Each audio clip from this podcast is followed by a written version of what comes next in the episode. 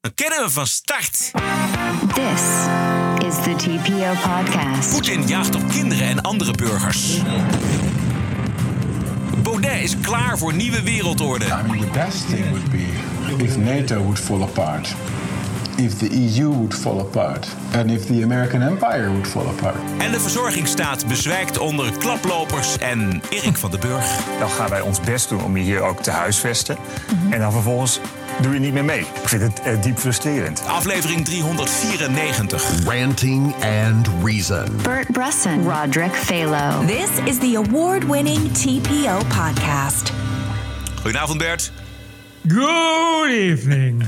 Zo te horen nog steeds van Tenerife. Een, Ja, een, ik- een groter eiland is dat, dat hoor je ook meteen. Ja? Ik ben nog steeds een beetje hol. Ja. Vrijdag eh, ben ik weer gewoon normaal. Oké, maar het valt dan toch wel mee. Het is toch wel eh, grappig om een keer een ander geluid te horen. Ja, toch? Zeker. Eh, zolang er niks mis is met mijn zoetgevozen stemgeluid. Zo is het, precies. Ook gaat het een beetje alsof ik in de kerk zit, maar dat kan mijn stemgeluid wel eh, aan eigenlijk. Ja, het kan, kan goed aan. Ja, precies. Maandagavond is het, is 10 oktober. Afgelopen 24 uur was het eh, heel erg vaak raak op veel plaatsen in Oekraïne. Steden, waaronder de hoofdstad Kiev natuurlijk. Echt. Zet je in een auto naar je werk en dan zie je links en rechts en vlak voor je zie je dan bommen ontploffen en, en, en dan komt er van alles naar beneden. Ja, het, een vergelding voor eh, de bom op de Krimbrug. En volgens de strateeg tegen het globalisme, Poetin, waren het precisiebombardementen op eh, strategische doelen zoals kinderspeelplaatsen en woonwijken. Eh, de defensieminister in Moskou heeft gemeld dat alle beoogde doelen zijn bereikt. Waarschijnlijk 84 kruisraketten, waar meer- waarvan meer dan de helft uit de lucht is gehaald Ja. door de Oekraïners. Ik zag zelfs een filmpje, ik mo- moet hou wel even slag om de arm, dat je niet zeker weet dat het is. Ik zag zelf een filmpje van eh, twee Oekraïnse soldaten die met een, met een stingerraket zo'n ding uitschakelen. Jezus. Wat echt, een unicum is, Ja. dat is puur mazzel. Die stonden daar toevallig toen dat ding overkwam, dus haalden ze de trekker over. Ja, baat niet, dus gaat het niet. Ja. En die raket raakte die kruisraket. Ehm, dat is wel een, best wel een schade. een flinke schadepost als je meer dan de helft onderweg kwijtraakt. En ik vraag me af hoeveel eh, Poetin nog heeft. Want die kruisraketten zijn heel duur. Ja, Dus dat is wel, eh, dit kan hij niet eeuwig volhouden op deze manier. Dus het klinkt allemaal heel stoer, maar dit gaat wel hard. En ik zag dat eh, Duitsland levert eh, binnenkort, binnen een paar dagen, speciale luchtafweerraketten. Dat zijn een soort Patriots, alleen dan voor de kortere afstand. Met het materieel wat de Oekraïners al hebben. Ik weet niet wat ze hebben, maar ik denk dat ze gewoon ook S-200 en S-300 hebben... die de Russen ook hebben. Dat is heel goed luchtafweergeschut. Daar kunnen ze heel goed ook kruisraketten mee uit de lucht halen. Dus de Russen hebben best wel een probleem... dat ze eigenlijk tegen hun eigen wapens vesten, Ja, eh, ja. vechten voor gedeelte. ja. Eh, en dat betekent dat Poetin erop kan rekenen dat met de hulp die nu wordt toegezegd in de toekomst, dan loop je zo naar 70, 80 procent wat wordt neergehaald voordat het doel treft.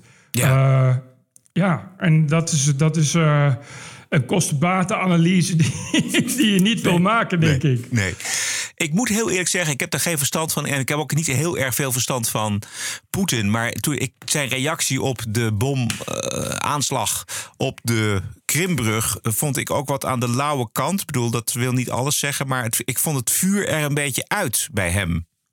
Ja, het lijkt alsof hij het ook- niet meer, zo, niet meer weet. Ja. Alsof hij het eh, eh, al ingecalculeerd heeft en ook niet meer echt helemaal door heeft wat hij nog moet doen. En de, de kansen worden, de mogelijkheden worden natuurlijk ook steeds Ja. beperkter. Dat zie je dit. Dit is natuurlijk wel echt een wanhoopstaat. Ja. Dit is toch eh, ja, een beetje kruisraket op kinderspeelplaatsen gooien en dat soort dingen. Dat zijn toch de tactieken van een, eh, van een wel heel slechte dictator, zou ik Ja. maar zeggen. En van een oorlogsmisdadiger. Want dit zijn oorlogsmisdaden. Waar zijn Nou. de tribunalen, Thierry? Frankrijk eh, heeft het al, eh, Macron heeft het al oorlogsmisdaden genoemd. En ik zag net dat de Amerikaanse ambassadeur van Oekraïne, die hebben met elkaar gesproken en die zei ook dat het een oorlogsmisdaad is. Ja. Het komt erop neer, denk ik, dat in eh, binnenkort dus zowel de EU als de Verenigde Staten daar inderdaad eh, dit toch wel keihard gaan bestrijden. Ik zie ook niet meer die Poetin in internationaal gezelschap. Ik bedoel, hij, hij is dan wel Nee. nog wel af en toe bij Xi, is die af en toe wel eens Ja. eh, in de buurt. Maar ik zie wat we natuurlijk voor, voorheen allemaal wel eh, zagen, waar hij eh, werd uitgenodigd. Maar ik zie dat niet meer gebeuren. Zeker niet nu hij van oorlogsmisdaden wordt beticht. Misschien lang daarvoor al was het niet meer mogelijk om hem in, in ander diplomatiek gezelschap te zien. Ja, eh, bovendien, de Verenigde Naties noemen dit ook al een onacceptabele escalatie. En de Verenigde Naties komen binnenkort in crisisberaad bijeen. Eh, ja, dan krijg je toch inderdaad dat eigenlijk iedereen dat gaat veroordelen. Ja, behalve eigenlijk Noord-Korea en Iran. En, en, en Thierry Baudet. En daarom dat ik Nou. zo enthousiast ben over wat Rusland doet in Oekraïne. Dat is het meest hoopvolle dat ik in mijn leven heb meegemaakt. Ik zag dat je ook een tweet van eh, Marcel de Graaf twitter, twi- retweet. Dat was heel- Dit man. Die was nog erger. Ja, hij schreef, eh, voor wie het niet kent, Marcel de Graaf is FVD-Europarlementariër. Amerika is een marionet die door satanische elites wordt gebruikt om een communistische werelddictatuur op te leggen waar burgers digitaal worden gecontroleerd. En daarom moeten de Verenigde Staten, de EU en de NAVO falen. De rest van de wereld wil dat er een einde komt aan de Amerikaanse hegemonie. Hup, Poetin. Ja. ja, over jezelf tot paria maken gesproken, zal ik maar zeggen. Ik denk niet dat hij veel vrienden heeft in het Europees parlement. Nee. Dit is wel heel erg. Maar wij, wij kunnen nog wel eens denken van nou, misschien is het eh, Thierry die eh, op hol geslagen is in zijn hoofd. Maar het is blijkbaar die hele club die niet meer weet hoe de eh, werkelijkheid in elkaar steekt. Ik zag dat FVD een interview met Baudet online had gezet in het Engels met een Nieuw-Zeelandse interviewster, Chantel Baker. Chantel Baker die stelt vragen als deze. When I looked you up, there were a lot of articles that said you were a racist and a white supremacist. Do you think those narratives are true that the media are writing about you? Ja. Ja, Nou, wat was het antwoord? Nou, dat. het hoogtepunt was uiteraard een uitspraak van Baudet zelf over zijn grote held Poetin en een stralende toekomst zonder Oekraïne en zonder de NAVO. Now Russia is striking back. So I'm really happy about this battle because finally there's a front. A front has been opened against the globalists. I hope Russia will win. I think it's fantastic that someone like Putin exists. I Fantastic. think it's it's it's one of the most hopeful things in the world today. I mean, the best thing would be if if NATO would fall apart, if the EU would fall apart, and if the American empire would fall apart. Die American Empire. Ja, dat gaat niet gebeuren, vriend. Nee.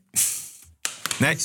Ah, ja, ik zat gisteren toevallig documentaire te kijken. Dat is van eh, Frontline. Dat is van de Public Broadcast System in Amerika. De Amerikaanse NPO. Dat ging over Alex Jones! Eh, maar dus in- inderdaad hoeveel enorme rol die had gespeeld. Ook dus, dus in het groter maken van, eh, van Trump. En hoe dat dus leidde uiteindelijk naar, naar, de, naar die Sandy Hook shootings Ja. en, en, en die rechtszaken. Ehm, maar toen viel me toch wel op eh, dat wat Thierry doet... er echt gewoon toch wel telkens één op één van is overgenomen. Ja. Precies hetzelfde Ja. playbook. Echt exact hetzelfde playbook eh, als, als wat, wat, wat echt de complot-Amerikanen, de complotrepublikeinen gebruiken. Gebruikt Thierry Baudet ook. Ja, het is misschien het meest voor de hand liggende complot om je verhaal eh, de, de- wereld over te krijgen, bij mensen naar binnen te krijgen. Wat ik zelf zo vreemd vind, of vreemd ook wel verhelderend is, dat hij altijd zo'n voorvechter, Baudet altijd zo'n voorvechter van soevereine staten was. Maar ja, dat is helemaal geen universeel gegeven meer bij hem. Weet je wel, hij, hij wil Nederland uit de EU, uit de NAVO, eh, wegens soevereiniteit, maar levert Oekraïne met alle liefde uit aan Rusland. En. Hij vindt dat Europa sowieso beter af is onder invloed van Rusland. En eh, daarmee zit er dus ook geen enkele consistentie meer Nee. in dat pleidooi voor de nazistaat. Nee, maar de tegenstrijdigheid is, is toch wel eh, eh, wat, het, wat de complotdenken kenmerkt. Ja. Het is natuurlijk onmogelijk om, om dat heel lang vol te houden. zonder, zonder, dat, zonder in tegenstrijdigheden te vallen. ja. En wat we net hoorden van Baudet, dat is nog eens voor iedereen die nog lid van deze club is of overweegt om eh, bijvoorbeeld eh, in maart te gaan stemmen op Forum voor Democratie. Die heeft geen excuus meer over de ware intenties van, van deze partij. Je tekent dus voor het uittreden van de NAVO en voor een Europa onder leiding van een Russische dictator. Want dat is eigenlijk wat hij nastreeft. Hij ziet in Poetin de beschermheer van de christelijke samenleving. En de NAVO moet eraan geloven, eh, de EU moet eraan geloven. En hij levert eh, Europa gewoon uit aan, aan deze Poetin, aan deze oorlogsmisdadiger. Ja, kennelijk gaat het allemaal ineens over soevereine natiestaten op het moment dat ze lid zijn van de EU. Uh, maar uh, het is dan geen enkel probleem om, um, om geen nazistaat te zijn uh, onder een conglomeraat van Poetin. Ja. Weet je wel, wat, wat, dan is het ineens de nazistaat. Ja. Zo. ja. En dan zijn excuus natuurlijk dat hij zegt van ja, maar Oekraïne is niet een echte natie, want dat is de voorhoede voor kinderhandel, et cetera, et cetera. Weet je wel, de, de globalisten, daar, daar begint het allemaal samen met Israël. Het brein is vrij om te denken wat het kan denken. Je kunt elke samenzwering bedenken.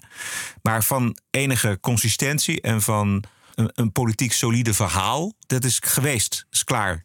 Dat is over. Ja, nee, dat, geen consistentie. Maar consistentie hoeft dus ook niet. Voor de echte complotdenker. Uh, to, ja, eigenlijk een beetje elke dag wa wat er kan bedacht worden. Het maakt allemaal niet zo heel veel uit ook. Ja. Gaat het nog lang duren, denk je? Geen idee. Het probleem is nu wel een beetje dat uh, Wit-Rusland zich er ineens Oh, ja. mee heeft bemoeid. Die zegt dat het uh, soldaten heeft gedeployed. Die heeft zijn soldaten nu naar de grens met Oekraïne gestuurd. Om samen met uh, Rusland paraat te zijn Ja. om, om aan te vallen of te verdedigen. Dus het gewoon uh, op het front plaatsen van je militairen. De Amerikanen en de NAVO hebben al gewaarschuwd dat uh, Wit-Rusland zich eruit moet houden. Eerlijk gezegd begint het wel een beetje de vraag te worden, alles bij elkaar, hoe lang het de NAVO en Amerika nog lukt om zich er niet al te veel mee te bemoeien. En hoe lang het dus nog lukt om toch niet Ja, ja. In, involved te raken.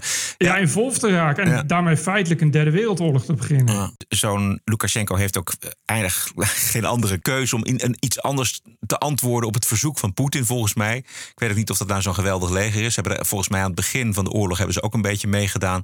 Daar in het, in het noorden van Oekraïne, toen zijn ze vast komen te zitten in de moerassen daar voor Kiev. Ehm, het is ook een beetje eh, misschien ook meer een boodschap voor Poetin thuis, weet je wel. Van kijk eens, Zeker. met verenigde krachten gaan we het eh, toch nog eh, wel winnen. Ik las eh, van het weekend hier zo'n heel verhaal over de Caucasus en de zuidelijke grens van, van Rusland, hoe dat allemaal uit elkaar valt, jongen. Dat is, dat is, er zijn gewoon deelstaten die vroeger heel erg solidair waren met Rusland, maar, maar gewoon de inval in Oekraïne veroordelen. Dat lijkt me ook een hoofdpijndossier aan de, aan de zuidelijke grens voor, voor Poetin. Ook omdat dat natuurlijk weer uitstraalt op zijn, op zijn gezag, wat steeds minder en minder wordt. Precies. Ja, maar dat, dat Wit-Rusland meedoet is niet per se het probleem. Ik geloof dat hij met 40.000 soldaten heeft in totaal. Voor de rest dient Lukashenko eigenlijk gewoon als vooruitgeschoven positie. Ja. Eh, het is toch een soort tweede Kaliningrad voor, voor Rusland. Eh, het eh, probleem is alleen dat door het mengen van, van Lukashenko er weer reacties worden uitgelokt, waardoor die escalatie dus verder gaat. En dat is dus het probleem. Het probleem is niet per se de kracht van Wit-Rusland, ja, maar wel dat je daardoor. En het, het is natuurlijk aan de grens met Polen. En dat, is natuurlijk, dat wordt natuurlijk problematisch. Ja. Ja. Die leuke Finse premier Sana Marin, die zo lekker kan dansen. Die heeft een, eigenlijk de meest simpele oplossing voor de oorlog. way out of the conflict. way out of, the, out of the conflict. The way out of the conflict is to Russia to leave Ukraine. That's the way out of the conflict. Thank you. Ja, Ze zei het zo heel grappig. Ze leek overvallen door haar eigen logica. Van, ja, ja, precies. Ja. Maar, dus, eh, maar de vraag was, ja, hoe gaat het aflopen? Hoe lang duurt het nog? Ja. Het is moeilijk te zeggen. Maar ja, ik heb niet het idee dat Poetin nog heel veel kan. Of, en ook niet dat Poetin nog heel veel heeft. Uh, dus het is wel een beetje... Ja, daar houdt het een beetje op. Wel, maar eh, eh, India bemoeit zich er nu ook mee. Oh. India heeft vandaag al eh, laten weten deze escalatie eh, ernstig te veroordelen. En spreekt de hoop uit op een, eh, op een snel einde aan de escalatie. Maar heeft ook gezegd dat het bereid is alle steun te leveren in de-escaleren. Het is een beetje. eh, je vraagt je af hoe je dat moet opvatten. Maar als India zich er serieus mee gaat bemoeien, heb je wel een groot probleem. En dat is dus een, eh, een, Kernmacht heel gro- een, een kernmacht, een heel groot land, die bovendien als aardsvijand Pakistan heeft. En als India wat gaat doen, gaat Pakistan het tegenovergestelde doen. Eh, dus kijk, de spanningen lopen gewoon wel heel erg op. Eh, zeker nu met eh, Noord-Korea is ook ineens alweer bezig. Die Kim is de laatste dagen voortdurend raketten Ja. aan het afvuren, wat niet mag. Eh, Japan heeft daar inmiddels ook alweer heel woest op gereageerd. En Kim heeft vandaag gezegd dat het oefeningen waren met het lanceren van tactische kernwapens. En ook daar gaan de Amerikanen en uh, de Zuid-Koreanen moeten daar weer op gaan, op gaan reageren. Ja. Iets in mij zegt, maar nogmaals, ik heb daar niet heel erg professionele kijk op.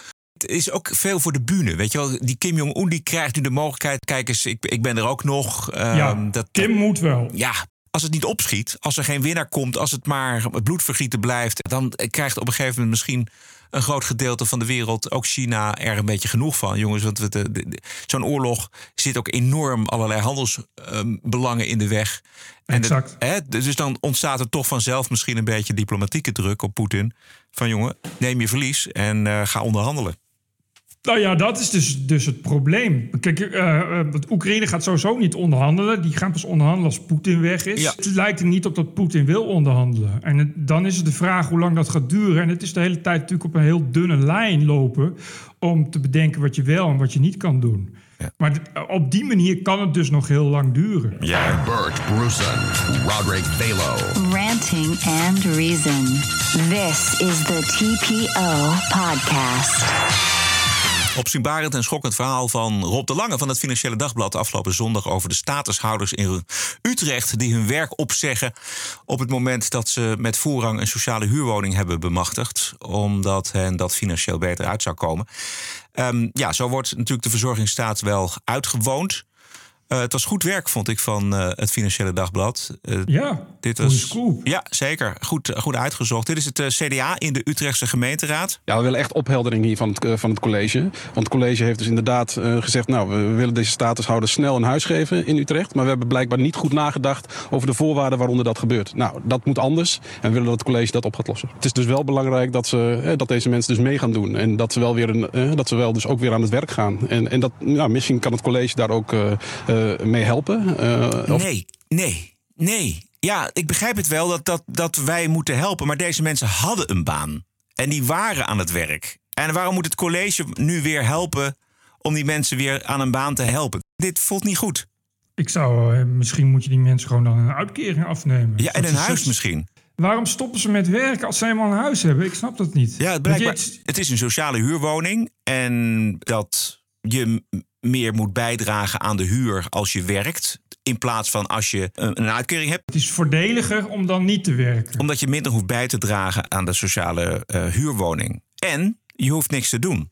Maar goed, dat hadden ze dan daarvoor ook al kunnen doen. Nee, maar dat was wel blijkbaar een, een voorwaarde, een voorwaarde om, oh. om aan een huurwoning te komen. Dan moest je gewoon moest je werken. Nou ja, en dat hebben ze gedaan. Op het moment dat ze die huurwoning bemachtigd hebben, uh, was het klaar, was het over.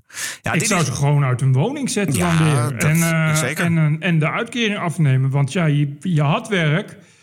En je kan dus gewoon werken. Dan ga je maar weer werk zoeken. Zo, ja. Je kan niet dit is natuurlijk de, de, ultieme manier van misbruik maken. Ja, precies. En die regels die waren er ook, want dit is wel iets typisch. In ieder geval, deze regels waren typisch voor Utrecht. Eh, misschien dat Amsterdam, ik kan me voorstellen, dezelfde regels heeft. Dus dat zou ook aardig zijn om te weten hoe dat daar uh, precies werkt. Maar nee, deze mensen moeten gewoon de woning worden afgenomen en die moeten gewoon achteraan de rui aansluiten. Zo, ja, zo werkt het niet. Maar er is ook geen besef, en dat, dat, is, dat is mijn grote ergernis. Er is geen besef hoe breekbaar onze verzorgingsstaat is. Want onze verzorgingsstaat, die, dat, die, dat brengen wij samen op. En die, dat hangt van solidariteit aan elkaar. En solidariteit is ook dat wij met z'n allen bereid zijn om premies te betalen en om, om belastinggeld af te dragen. Om dat vangnet te houden. En als we ons op deze manier is dat echt verwoestend. En dit zou Erik van den Burg zeer moeten aantrekken. En hij moet dit gaan regelen. Ik zag vanmorgen bij WNL in de ochtend een VVD-minister. Even kijken, dat is eh, minister Dennis Wiersma. Hij zit op onderwijs. En hij legt het probleem ook waar het hoort, daar op het bord van zijn partijgenoot Erik van den Burg. Ik vind het uh, diep frustrerend. Want als je hier naartoe komt, dan moeten wij er alles aan doen dat iedereen mee kan doen. Nou, dat moet je zelf ook willen als je hier naartoe komt. Dat vragen we ook van mensen. Dat is denk ik heel terecht dat we dat vragen. Dan lukt dat. Dan gaan wij ons best doen om je hier ook te huisvesten. Mm En dan vervolgens doe je niet meer mee. Nou, dan gaat er iets niet goed, denk ik, in de houding.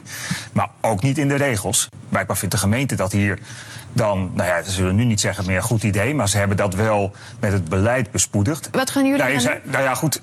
eh, kijk, dit is in eerste instantie volgens mij ook aan de gemeenteraad. En om hier vragen over te stellen. Maar ik denk dat het sowieso goed is dat ook een, eh, in dit geval Erik van den Burg als staatssecretaris die hier verantwoordelijk voor is, ook hiernaar kijkt hoe je dit soort dingen natuurlijk voorkomt. Want iedereen voelt aan dat dit krom is. Nou, en dat dit gewoon niet deugt en dat dit ondergraaft Juist. alles. Nou, dan zal Erik van den Burg het eh, wel tegenovergestelde vinden. ja. Ik bedoel, ik, maar het is ook echt zoiets wat je precies wat je kan verwachten. Weet je, ik, wat ik wel las, was dat eh, toen eh, bekend werd in Utrecht dat, dat daar die huizen daarvoor werden uitgetrokken, dat het, dat het onder de asielzoekers bekend stond als huisjesfeest. Eh, dus, dus dat ze al, onderling al wisten van we kunnen hier lekker gewoon een, een huis nemen. Weet je? En. Ja. ik, ik, ik snap gewoon niet, je kan dat toch niet verkopen. Er is mensen die wachten al 10 jaar, 15 jaar zelfs op een wachtlijst.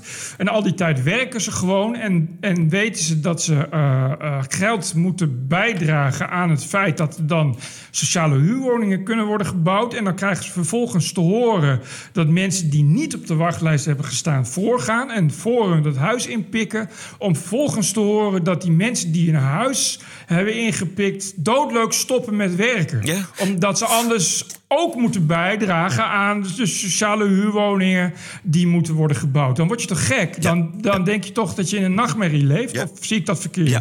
En de andere kant van die nachtmerrie is het paradijs. Want al, een groot gedeelte van de asielzoekers die hierheen komen en een status krijgen, die zijn hierheen gelokt met het idee van: kijk eens eventjes, eh, hier, hier is bijna alles gratis. Ja. En, en als de regels van de gemeente Utrecht dan ook dat beeld bevestigen, ja, dan krijg je dat soort feestjes. Ja, nou, nou zijn er denk ik heel veel vluchtelingen die denken... We gaan, je moet naar Nederland, Ja. want in Nederland krijg je eh, gratis een huis. Zelfs als er geen huizen zijn, krijg je toch nog gratis een huis. Eh, en, en daarna kun je gewoon, krijg je gratis een uitkering. Dus je, Ja. hoeft- je krijgt en een huis. En je hoeft niet te en werken. je hoeft niet te werken. En je gezin kan er ook nog eens komen zonder Ja. dat daar heel veel problemen oplevert. Dus Ja. dat is toch ja, bijna niet bestaand paradijs. Ja. Tenzij het Nederland is. Ja, precies. En in stand gehouden door Erik van den Burg en eh, de VVD asielkliek, zullen we zeggen. Ik heb het Van de eventjes... VVD. Ja, van moet even VVD. benadrukken Ja. dat het VVD is. Dus VVD. Dus dat is die partij waar al die ondernemers op stemmen. Dus al die mensen die graag hypotheekrenteaftrek willen houden... en zo min mogelijk belasting willen betalen... en zo min mogelijk overheid. VVD. Voor wat Volkspartij Voor- voor, voor, Vrijheid en Democratie. VVD. Onthoud die naam. Ja, precies.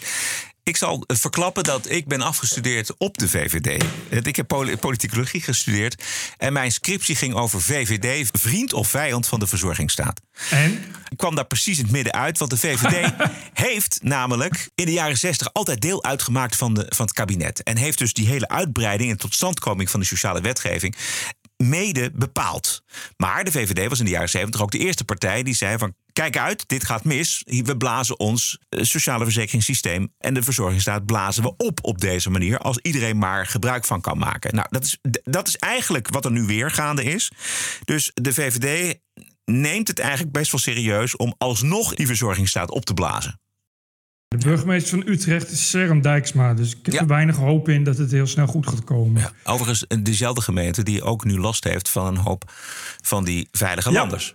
Ja, die eindelijk wel. eh, eindelijk zegt, na heel lang aanhouden en heel lang melden in de media. Langzaamaan hebben ook normale media dat is gemeld. En zo langzamerhand beginnen dus inderdaad ook politici dat hardop te zeggen. Terwijl het natuurlijk al jaren speelt.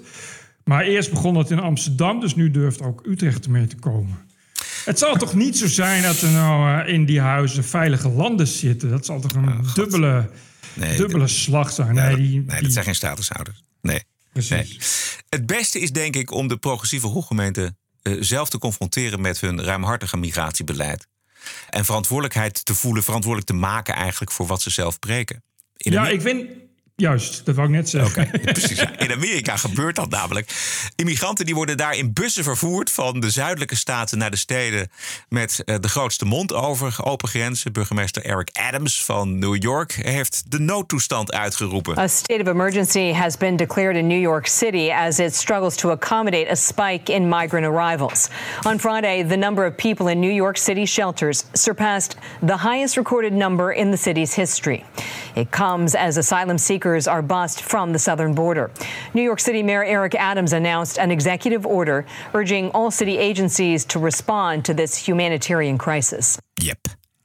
Ja, en dit is niet de enige. Washington, de burgemeester, heeft al vaker de noodtoestand afgekondigd. Die heeft inmiddels ook al twee keer uh, bij het Pentagon het verzoek ingediend om hulp van de uh, National Guard. Omdat Washington is alleen een district. Dus die kan niet aan de gouverneur hulp van de, uh, van de National Guard vragen. Moet dat aan het Pentagon vragen. Twee keer is dat geweigerd, omdat het Pentagon zei: We hebben werkelijk geen flauw idee wat het leger extra zou kunnen betekenen voor het opvangen van asielzoekers. maar de paniek is groot. Uh, uh, uh, Texas en Arizona, de republikeinse gouverneurs daar, sturen overigens op een vrij cynische manier, soms zelfs per vliegtuig, de vluchtelingen door. Onder andere naar Martha's Vineyard. Dat is zo'n heel duur stukje. Het is Californië, toch? Of niet? Ik weet het niet precies. Ik, ik weet niet maar precies hoe dan ook. Alleen maar rijke mensen wonen er. Juist, daar wonen alleen maar rijke en liberale mensen. En de Obama's hebben daar een tweede huisje van een miljoentje of 25.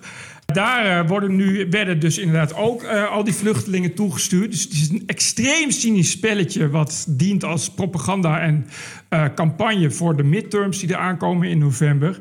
En eerlijk gezegd, ja, die gouverneur van New York zegt nu ook, of de burgemeester zegt nu ook van ja, op zich, onze tolerantie is oneindig, maar onze middelen niet. Daar heeft hij natuurlijk wel een punt. Maar ik vond het wel iets voor Nederland. Weet je wel, ik dacht wel van je moet in Ter Apel die mensen meteen op de bus zetten en dan naar de grachtengordel sturen. Nou, liever niet, maar naar het, het, dorp waar Erik van den Burg woont. Ja. Maar we kunnen er wel een rijtje maken, inderdaad. Uh, uh, Martha's Vineyard is aan de Amerikaanse oostkust. Dat is, ligt ah, boven Long Island, dus bij Rhode Island ligt het. Oh, ja. Uh, je weet al, in de buurt van Boston, of op weg naar Boston.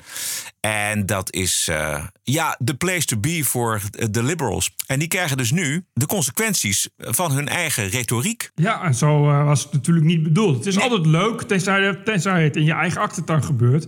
Dan is het niet leuk. Maar ik vind het wel, ja, het is, je kan het, ik vind het wel, het is, je kan het niet doen omdat het mensen zijn. Het is natuurlijk het is ja, ja, behoorlijk. Ja.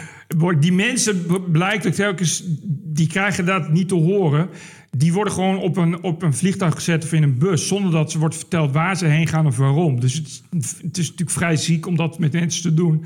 Maar ja, het is natuurlijk wel... Uh, de boodschap is natuurlijk wel vrij helder en vrij duidelijk. En ik moet eerlijk zeggen, niet geheel onterecht. Want Texas en Arizona zitten ermee. Weet je, daar komen elke dag honderden, zo niet duizenden mensen proberen daar die grens over te steken. Precies. En, ja, kun, en, en die moeten het ook opvangen. Precies. En dan kun je heel makkelijk vanuit het noorden, vanuit Chicago, vanuit uh, New Juist. York, kun je roepen van uh, ja, nee, maar zo en zo moet het.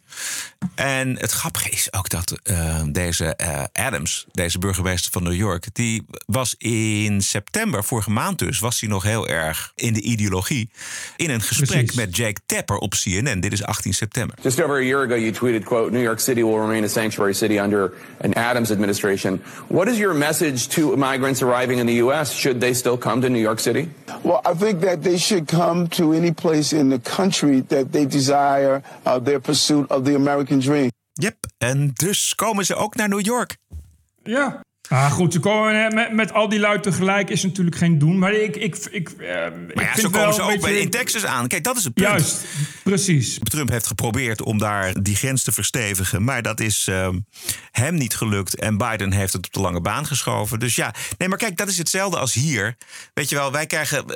We willen natuurlijk de hele wereld opvangen, dat is prima. Maar daar zitten grenzen aan de mogelijkheden. En dan moet je dus als politicus ook de guts hebben om te handelen en de verantwoordelijkheid te nemen. En je niet alleen maar te verschuilen achter populaire progressieve praat. Wat je zegt, ze komen, ze komen ook in Texas aan en ook in Arizona. Dus dan kun je wel als New York zeggen... ja, maar dat, is, eh, het zijn wel heel veel. Ja, dat zijn het dus ook in Texas en Arizona. Het is niet ineens anders. En, ja, weet je, en dat, dat zat ik dus bij de Apel ook te denken. Van ja, volgens mij zou het goed zijn... als je mensen ook eens laat voelen hoe dat is.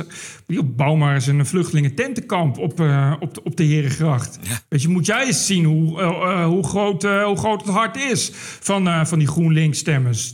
Stuur er maar eens, stuur maar eens tien bussen met van die lui uit de Apel naar de stad Schouwburg, waar ze destijds nog zo'n spandoek op hadden hangen dat ze veel beter eh, en menswaardig waren dan Apple en zo. Ik ben benieuwd hoeveel, weet je, hoe welkom die mensen zijn in de stad Schouwburg. Hoe lang ze daar mogen leven. Hoe leuk die mensen het vinden als je daar, eh, als je daar eh, binnen drie dagen een enorme puinzooi hebt. Weet je? Ja. bij, bij, en Ter Apel eh, zitten ze er ook niet op te wachten, namelijk. De progressieven kunnen heel eind gaan wat dat betreft. Als je kijkt naar de steden Los Angeles en eh, San Francisco en Portland en zo. Wat daar allemaal eh, voor ellende op straat ligt. En wat wordt gedoogd. heel erg. Ja, is heel erg. En wat wordt gedoogd door het progressieve bestuur van die steden. Dan, Niet te doen. Dus ik, wat ik lees, dat San Francisco is gewoon echt onleefbaar aan het worden. poep op straat. Ja, man, junks, poep, Ach. maar dakloos, echt. ja. Echt duizenden en duizenden gewoon. Echt gewoon, gewoon tentenkampen voor, voor zover het oog reikt. Dus al wat natuurlijk echt ja, abject is. Dat je ook denkt van, het is ook echt in falen in, in alle opzichten. Want het is natuurlijk wel heel raar. Je wil geen harde aanpak. En je wil wel drugs legaliseren en minder politie. Maar ook geen enkel antwoord op hebt op de gevolgen daarvan. Dus je, je, je- dat, dat je denkt van... Is het zo moeilijk om dan tegelijkertijd te denken... oké, maar dan moet ik wel opvang regelen. Je, je kan toch...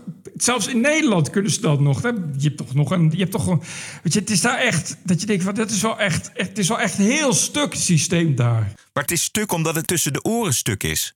Ja, natuurlijk. Ze hebben ook een staat, ik weet even niet meer welke, maar daar hebben ze harddrugs gedecriminaliseerd. En ook van die zin dat verslaafden, die worden dan niet meer opgejaagd en dat soort dingen. Het idee was dan, dan worden ze opgevangen in rehabs en zo. En dan neemt het aantal verslaafden terug. En dat hebben ze twee jaar geleden gedaan. En onlangs kwam er een onderzoek en je raadt het nooit. Nog niet eens een half procent minder verslaafden. Nog steeds evenveel overdosisdoden. Nog steeds evenveel overlastproblemen. Echt helemaal niets veranderd. Waarom? Omdat bleek dat door de, door de eh, gemeentelijke bureaucratie was het wel al onmogelijk om, om opvang te regelen en naar rehabs te gaan. Dus dan draai je dan de kraan open en dan vergeet je eh, ondertussen ook te dweilen. Of je gaat wel dweilen en je laat de kraan open. Wat is het spreekwoord? Je, dat, is, dat is toch raar? Bert, het is ontzettend raar. Het is extreem raar. Maar het, is, het gaat al jaren gaat het zo. Je kunt ook zeggen dat wij in Nederland best wel lang al ervaring hebben met eh, inburgeren. Weet je, dat is al iets wat al 30, 40 jaar volgens mij gaande is. Maar ik las eh, in de slipstream van dat verhaal over eh, Utrecht en de asielzoekers daar, of de statushouders daar, dat eh, nog steeds na vijf jaar 60% van de statushouders in een uitkering zit. Ja, dat is dus ook raar. Ik vind het echt heel raar dat je gaat zeggen... ja, je krijgt een uitkering...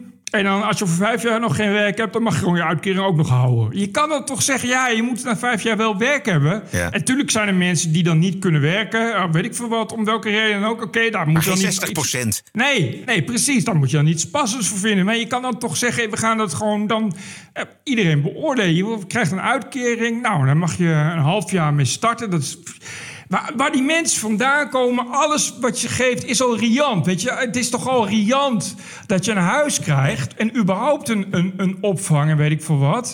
Dan moet je toch kunnen zeggen, oké, maar je, je bent hier nou eenmaal als asielzoeker. Hè? We vangen je op. Beggars cannot be choosers. Je, je moet wel iets gaan doen. En als je dan 60% na vijf jaar nog niks doet, moet je gaan zeggen: ja, dat, dat is niet de bedoeling. Dus werk zat ook. Je kan ook niet zeggen: ja, dus, we- de mensen hebben geen personeel nodig. Dat is niet zo. Dus ja, Dan zou ik gewoon zeggen, als je vijf jaar geen uitkering hebt, tenzij je een goede reden hebt, nou, dan moet je weer weg. Het, het gaat om zo ontzettend veel mensen. En het gaat op twee fronten helemaal mis. A, op het eh, financiering van de verzorgingsstaat, waar we het eerder over hadden. Dat is, dat is niet vol te houden op deze manier. En twee, die mensen integreren natuurlijk nooit in de samenleving. Helemaal nooit. Dus die komen ook niet op hun werk in contact. Er is helemaal geen enkele binding met het land. Dus dat is ook een verklaring voor waarom die integratie in Nederland zo verrot gaat. Ja. Maar Omdat mensen je- niet werken.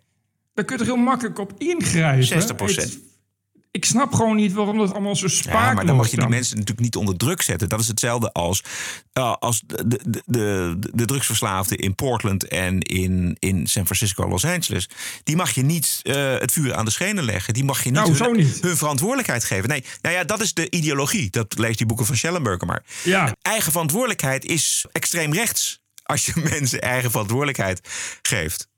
Nou Ja, valt het in Nederland gelukkig wel iets mee. Maar het- slipt er allemaal doorheen. Hoe bestaat het nou toch dat na vijf jaar nog steeds 60% van de statushouders in een uitkering zitten? Dat is toch rampzalig voor de Ja. integratie en voor de samenleving als geheel? Dat kan toch niet? Maar dan moet je toch, als en als dat is al heel lang zo, dan moet je toch een, een poging doen om daar een antwoord op te formuleren. Dat, dat zit dus in de VS en zo. Er zijn, in 2020 zijn er 100.000 mensen overleden aan overdoses. Eh, want fentanyl is, dus- is nu het grote probleem in de VS. Dan denk je, dat is dus al drie keer zoveel als het aantal mensen dat in het verkeer sterft. Drie keer zoveel. En dat zijn vooral, vooral heel veel jonge mensen. Eh, eh, mensen die, eigenlijk allemaal mensen die niet dood hadden hoeven gaan... als ze nou niet gewoon niet fentanyl hadden gebruikt. En dan denk je, dan moet je toch een antwoord op formuleren dan. Je kan dat toch niet laten voortmodderen. Je kan toch niet zeggen, oh ja, dat is een heel ernstig probleem. Maar ja, je- maar ja, je, je, ja dat zeg ik ja. Maar ja, je kan, eh, je kan de invoer van fentanyl... eh, want het is de, de, de war on drugs is eeuwig gaande en zo. Maar ja, je kan, dan moet je toch iets doen. Dan moet je toch tegen die mensen zeggen... ja, je gaat verplicht ja, in de rehab. En, en eh, we dat- gaan die, alle dealers aanpakken. En Ja. we- je- Ja. ja. Maar dat is precies het punt waar Schellenberger ook eindigt. Natuurlijk van hoe gaan we dit oplossen. En hij ziet dan het probleem in, wat ik al eerder zei... dat er geen eigen verantwoordelijkheid wordt gegeven. Dat er geen voorwaarden zitten aan de hulp die wordt geboden.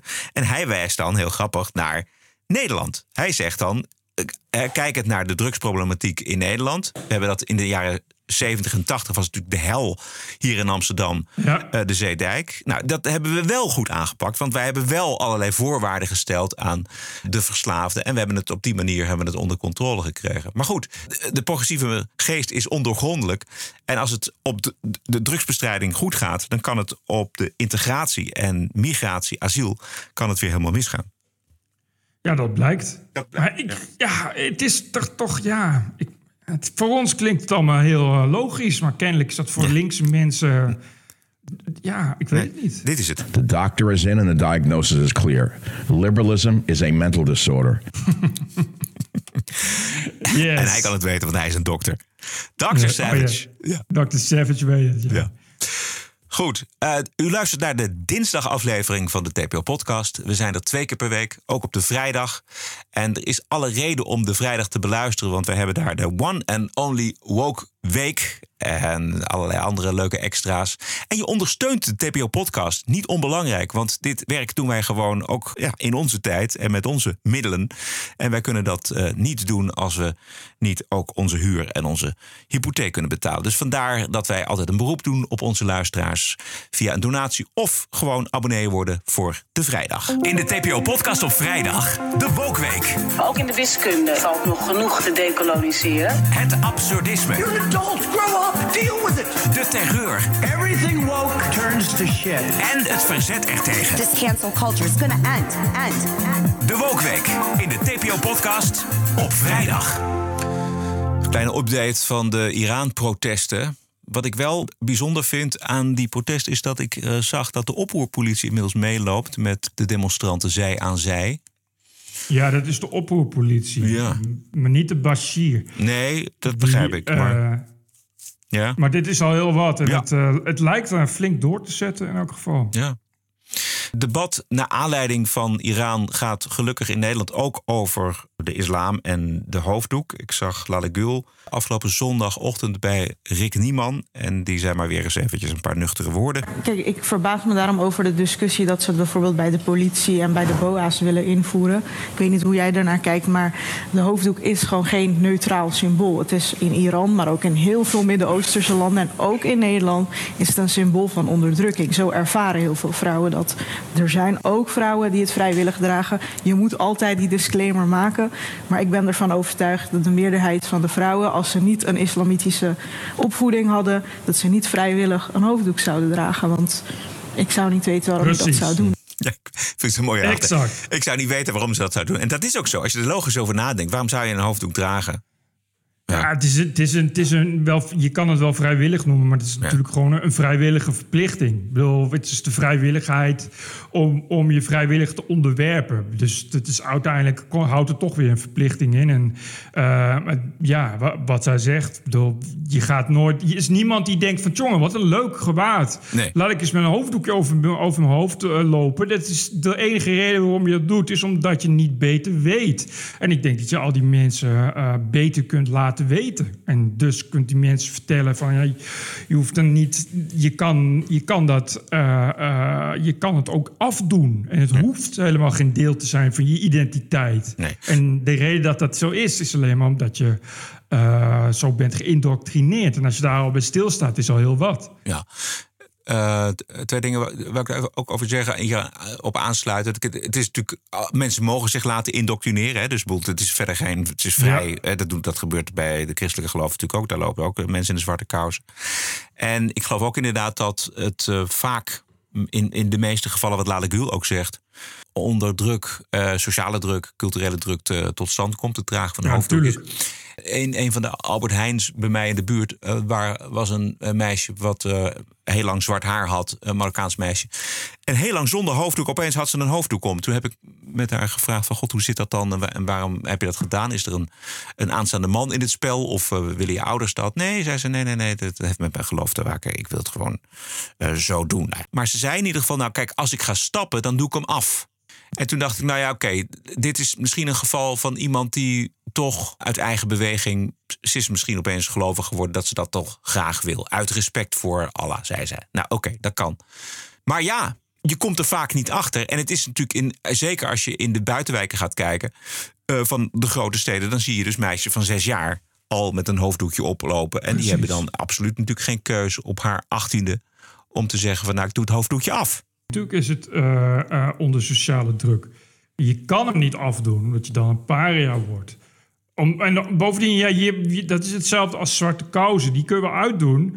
Maar ja, dan kun je niet meer binnen dat, binnen dat geloof eh, leven waarin je, waarin je wilt leven. Dus ja, is het per definitie onderdrukking. Omdat het nou eenmaal een voorwaarde is waaraan je moet voldoen. En het voldoen aan voorwaarden ja, is sowieso al nooit heel erg vrij.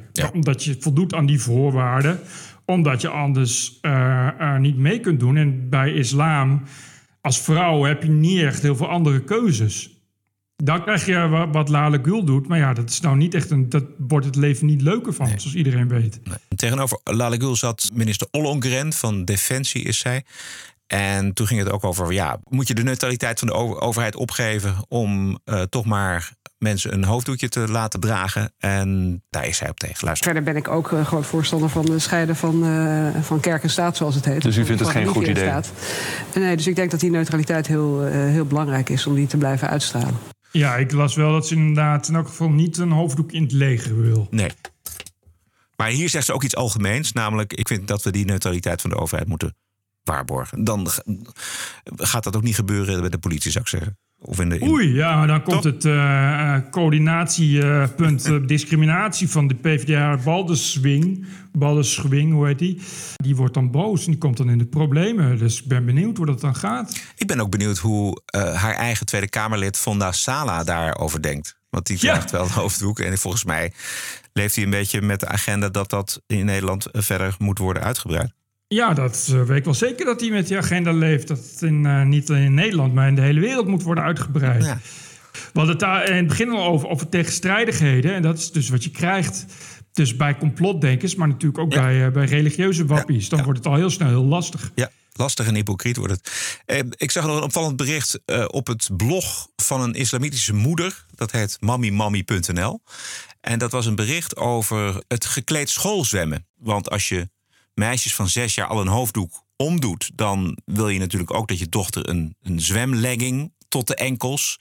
en een zwemsuit tot de polsen aan heeft. In Den Haag zijn de regels voor schoolzwemmen aangepast aan de islamitische wensen. Want uit Wel, ja. die hoek komen die wensen natuurlijk. En wie wordt er nou bedankt? Dat is D66-Kamerlid Fonda Sala. In die brief wordt hij bedankt. Dus die heeft zich ingezet voor het islamiseren van het schoolzwemmen in Den Haag. Zo werkt islamisering. Dat doe je via, via elke keer het paard van Troje wat je aangeboden krijgt. Dan heb je een zetel binnen het seculiere parlement. En dan kan je de islamisering verder gaan uitbreiden. Niemand die je wat kan maken. Je zit er nou eenmaal eh, eh, vast aan die zetel. Je bent gekozen. Ja. Zo werkt dat. Ja. Ook bijzonder, ook dat, dat zou, ik zou dat, je zou bijna lid worden van D66 om eens een keer die, dat debat aan te zwengelen daar bij, eh, bij die partij. Ja, dat snap ik ook niet. Dan moet er toch, dan moet er toch wel eh, ook debat over zijn, zou je denken. Je moet wel een heel groot blind oog hebben om dat dan niet te zien. Dat dat bij GroenLinks wordt doodgezwegen, dat begrijp ik wel. Maar bij D66, daar moeten toch nog ook wel verlichte liberale geesten, echte liberalen zullen zijn. Die, daar, Ja. die zich dat moeten afvragen. Al is het alleen al dat je het afvraagt en dat je het gesprek aangaat. Ja, maar daar, daar moet toch wel haast debat over zijn, zou je ook denken. Maar ik heb het ook nog nooit gehoord. Het lijkt wel alsof dat allemaal moeiteloos zo, eh, zo gaat ook. Ik, wil nog even Ja. rectificeren. Oh ja, dat is precies, ja, inderdaad. Bert heeft vrijdag eh, de, de verkeerde hoogleraar beticht van, ja, van, van Ja. wat ook alweer? Eh, dat ging over eh, de literaire kanon. Dat er te veel Oh, ja. witte, witte mannen in staan. En ik had het over hoogleraar Ira Helsloot. Maar dat moet hoog zijn hoogleraar Ira van Dijk. En Ira Helsloot is een meneer. En schrijf je met een IRA. Terwijl Ira van Dijk een mevrouw is. En schrijf je met YRA. Dus ik had dan niet, niet alleen de verkeerde persoon, ook de verkeerde geslacht en de verkeerde naam. Maar eh, Ira Helsloot heeft helemaal niets met eh woke te maken. De- maar die naam ken ik omdat hij eh, voorbij kwam in het coronadebat. Omdat hij volgens mij hoogleraar veiligheid en dat soort dingen is. Eh, daarom heb ik hem erin verward. Maar ik heb dus de verkeerde hoogleraar aangevallen. Moet Ira van Dijk moet het zijn. Ja. Eh, je had het ook al online, bij Twitter had je het ook al gerectificeerd. Ehm, en, en bij deze doen we het eh, op deze manier. Dus eh, onze excuses. Als je het maar recht zet. En dat doen we bij deze. Werd jij erop geattendeerd door iemand? Ja, door Geert de Waling. Die luisterde de podcast. Ah ja, oké. Goed, dank Geerten. Ja, bedankt Geert de Waling. Bedankt voor het opletten. Juist. Ik wou Don Lemon bewaren voor, voor, aanstaande vrijdag. Wat is, Ja. En ik wou ook Lara Rens bewaren voor vrijdag. Ja. Dus dat is allemaal leuk. Zo is dat. Vrijdag weer uitgebreid en dan moet je gewoon even lid worden. Juist. Dit zijn de dinsdagluisteraars. En voor wie nog geen vrijdag abonnee is, wordt het eh, misschien wel tijd om te waarderen en te doneren. Eh, de TPO-podcast is er twee keer per week en die komt niet uit de lucht vallen. Je mag doneren. Wat is het je waard? Dat is de vraag. Of abonnee worden via tpopodcast.nl. En dan krijg je exclusief toegang tot de Vrijdagshow. Hartstikke leuk die Vrijdagshow. Met de one and only Woke Week. Altijd lachen geblazen. Schrijven kan naar info.tpo.nl. Veel dank. Stay cool. En tot vrijdag. TPO Podcast. Bert Bruson, Roderick Balo, Ranting and Reason. The way out of the conflict is for Russia to leave Ukraine. That's the way out of the conflict. Thank you. Podcasting is the TPO podcast in the Netherlands. Bert and Roderick. What a show. I'm telling you. Keep the show running. Go to tpo.nl slash podcast. Thank you.